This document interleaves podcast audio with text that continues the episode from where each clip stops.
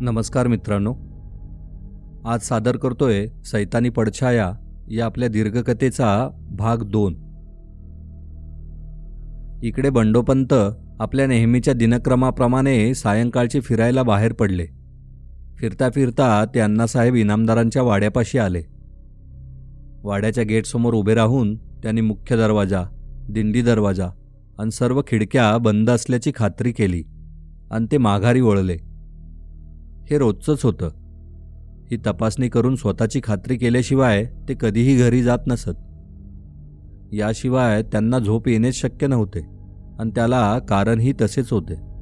ते कारण इतके भयानक आणि विचित्र होते की याची कल्पनाही करता बंडोपंतांचे अंग शहारत असे. बंडोपंत सावकाश पावले टाकत आता घराकडे चालू लागले. आणि परत चालत असता त्यांना चार वर्षापूर्वीची अमावस्याची ती भयानक रात्र आठवली. रात्रीच्या वेळी दोघेजण चोरटी पावले टाकत त्या वाड्याच्या अगदी जवळ येऊन पोचले रात्र अमावस्याची होती. त्या मिट्ट काळोखात तो वाडा ध्यानस्थ बसलेल्या एखाद्या ऋषीसारखा स्तब्ध उभा दिसत होता. वाऱ्याने थडथड करत आपटणाऱ्या खिडकीच्या एका तावदानाची हालचाल सोडून सगळं काही अगदी शांत होतं. ती शांतता हृदयाचा ठाव घेणारी होती. जणू तो वाडा तावदाने हलवून त्या दोघांना आकर्षित करत होता. त्यांना आमिष देऊन बोलावत होता. दुसऱ्या मजल्यावरील उजव्या कोपऱ्यातल्या मागच्या खोलीत कुणीतरी होतं. अंधारात दबा धरून बसलेलं. काहीतरी अनिष्ट अपवित्र असं अघोरी असं.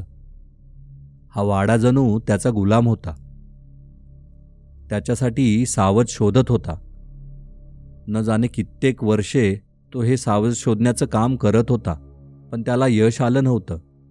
आणि आज आज ही संधी आपणहून चालत दाराशी आली होती. बाळू आणि महादू हे दोघेही भुरटे चोर शेजारच्या गावातले. त्यापैकी बाळूने मागील सलग तीन रात्री ह्या वाड्यावर दुरून नजर ठेवली होती. वाडा बंदच होता. आणि आज अमावस्याची रात्र त्याने निवडली होती डल्ला मारण्यासाठी. अमावशेला इथं कोणीही फिरकणार नाही बाळूला याची खात्री होती. वाडा भुताटकीचा आहे हेही बाळू ऐकून होता. पण मागील तीन रात्री त्याला काहीच जाणवलं नव्हतं त्यामुळे तो निश्चिंत होता. आणि तसेही माणसाची लालसा त्याला आंधळी करते. धनसंपत्तीपुढे सगळी अक्कल शेण खायला जाते. असंच काहीसं या दोघांचं झालं होतं. वाडा एवढा मोठा आहे. शिवाय इनामदार घराण्याचा वाडा म्हणजे काहीतरी निश्चितच सापडेल. अगदी काही नाही तरी चांदीच्या देवमूर्ती सापडल्या तरी बस तेवढंच पुरेसं आहे. दोघे कानोसा घेत वाड्याच्या मुख्य दारापाशी आले. एक भव्य सागवानी दरवाजा. त्यावर केलेले नक्षीकाम हाताला मोहक वाटत होते. जागोजागी शंकुकृती पितळी वाट्या बसवल्या होत्या. कोपऱ्यात एक सहा फूट उंच असा दिंडी दरवाजा पण कुलपाने बंद केलेला होता. महादूने जवळचा एक दगड उचलून त्या कुलपावर प्रहार केला.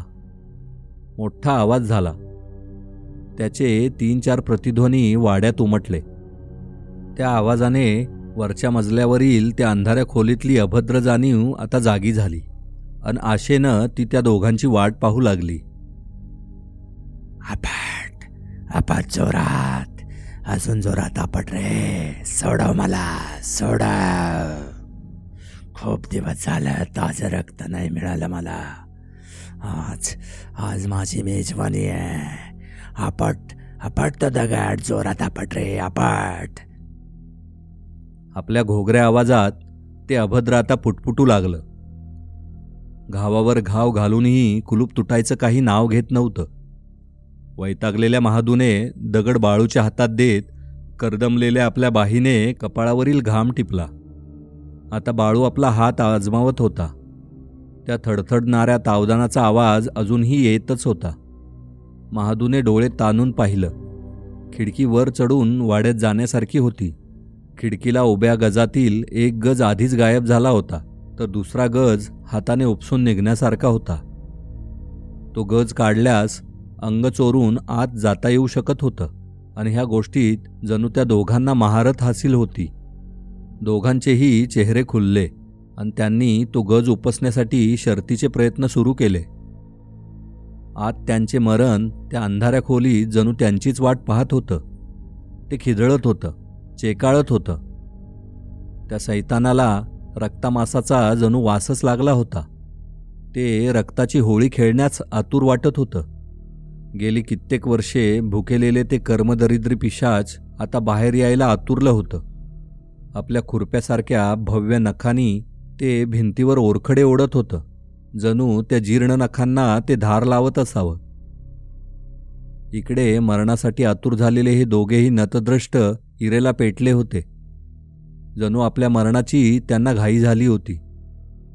आणि धाडकन आवाज करत तो गज निखळला. आणि ते दोघेही पाठीवर मागे पडले. चटकन उठून त्या दोघांनी कानोसा घेतला. त्या मिट्ट काळोखात निरव शांतता होती. रस्ता अगदी साफ होता. कसलीही आडकाठी नव्हती. महादूने कमरेला पकडून बाळूला वरती उचलले. बाळू आता खिडकीवर चढला आणि अंग तिरके करून शिताफीने वाड्यात उतरला.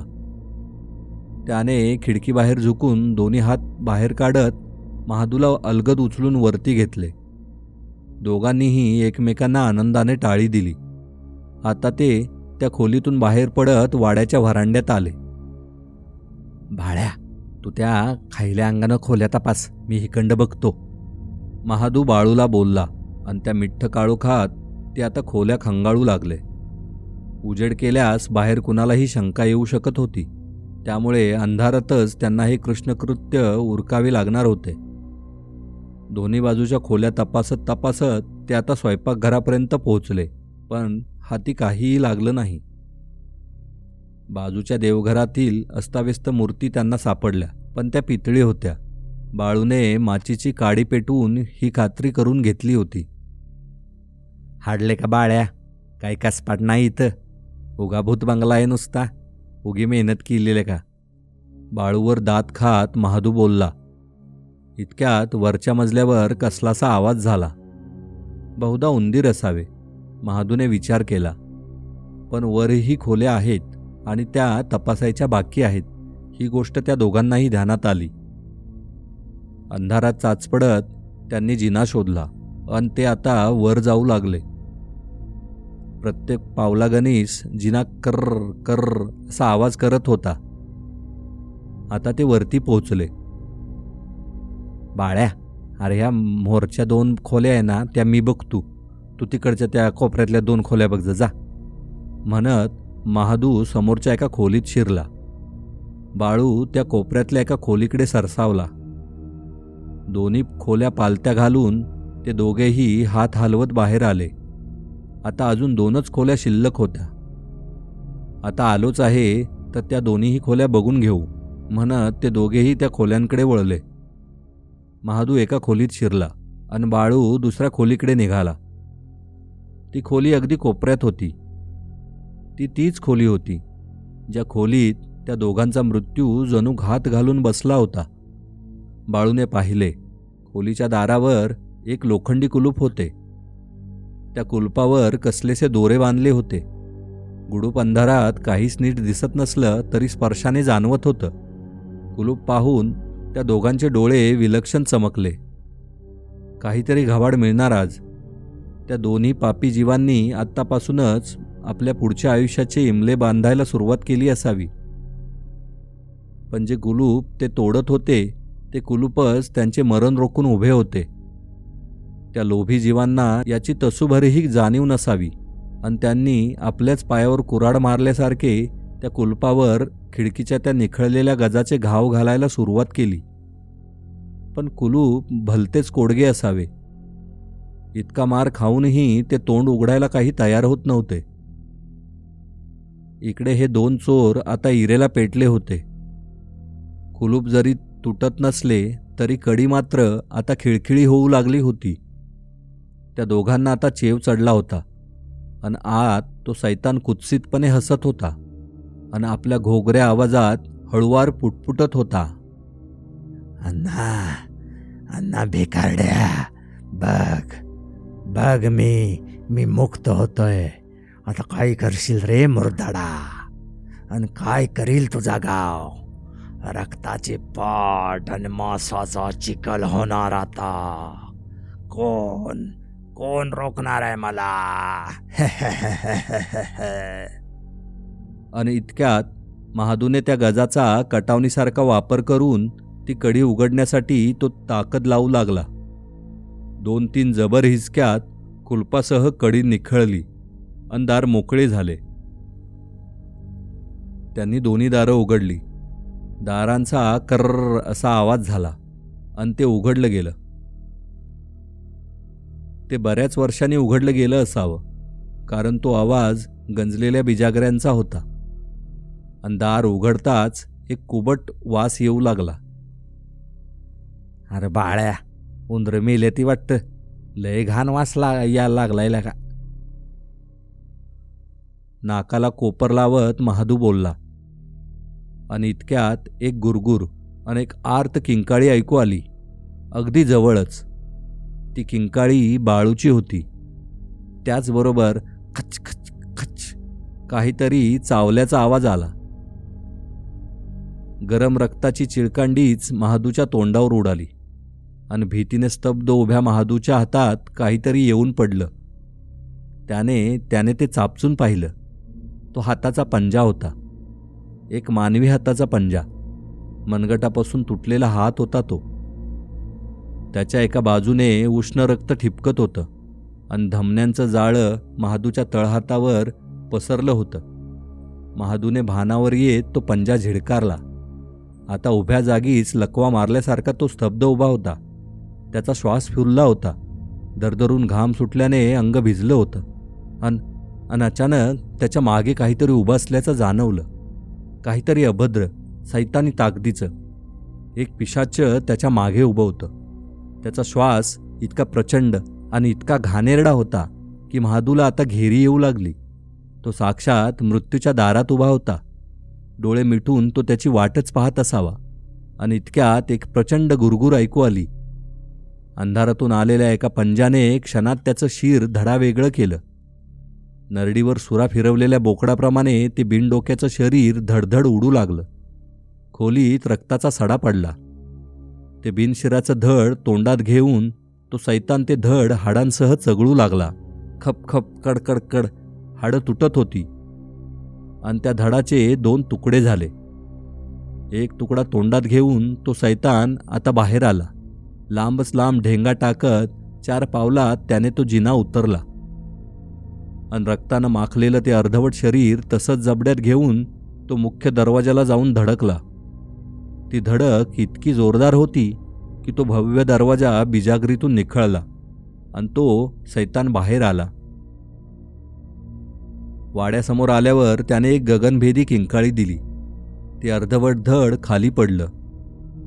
ते धड तसंच टाकून तो सैतान वाड्यामागील जंगलाकडे पळाला. इकडे गावात बंडोपंतांना अचानक जाग आली.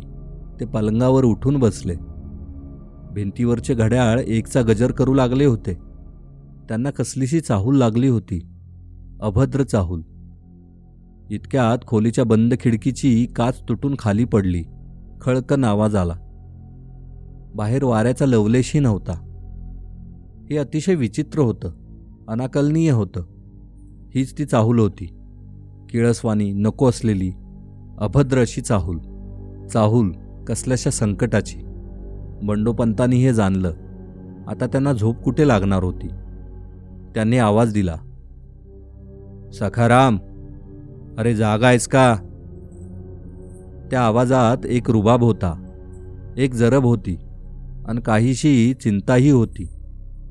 बाजूच्या खोलीत झोपलेला सकाराम धडपडत उठला आणि जी मालक म्हणत खोलीत आत आला. बंडोपंत पलंगाजवळच्या आराम खुर्चीत बसले होते. त्यांची नजर शून्यात होती. त्या नजरेत भय चिंता अगतिकता आश्चर्य राग अशा अनेक छटा एकाच वेळी उमटलेल्या दिसत होत्या. सखारामने बिचकतच विचारले काय झालं मालक? लय काळजीत दिसताय. तब्येत ठीक नाही का तुमची? मला कसली धाड भरली रे. पण अचानक काहीतरी अभद्र होतंय किंवा होणार आहे असं वाटतंय. काय होणार ते समजत नाही बाबा. जीव नुसता टांगणीला लागलाय बघ माझा. ते अभद्र तर सुटलं नसेल ना रे? छे छे. तसं नाही होणार. तसं होऊ शकत नाही. उद्या सकाळ सकाळी अन्नाच्या वाड्यावर जावं लागेल. मला स्वतः पाहिल्याशिवाय माझी खात्री नाही व्हायची. बंडोपंतांची चिंता आता सखारामला समजली. आणि न राहून तो बोलला नाही हो मालक त्या भुताटकीच्या वाड्याकडे कोणी बी फिरकत नाही. तुम्ही झोपा बिनघोर. पण सखारामला आपल्या मालकांच्या शक्तीवर स्वतःपेक्षा जास्त भरोसा होता. मालकांना जाणवलंय म्हणजे नक्कीच काहीतरी झालं असावं. उद्या काहीतरी अशुभ बातमी मिळणार. त्याच्या मनानं हे केव्हाच जाणलं होतं. धन्यवाद मित्रांनो. मित्रांनो माझ्या या दीर्घकथाच्या पॉडकास्टसोबत अंधार सावल्या हे लघुकथाचं पॉडकास्टही ऐकायला विसरू नका.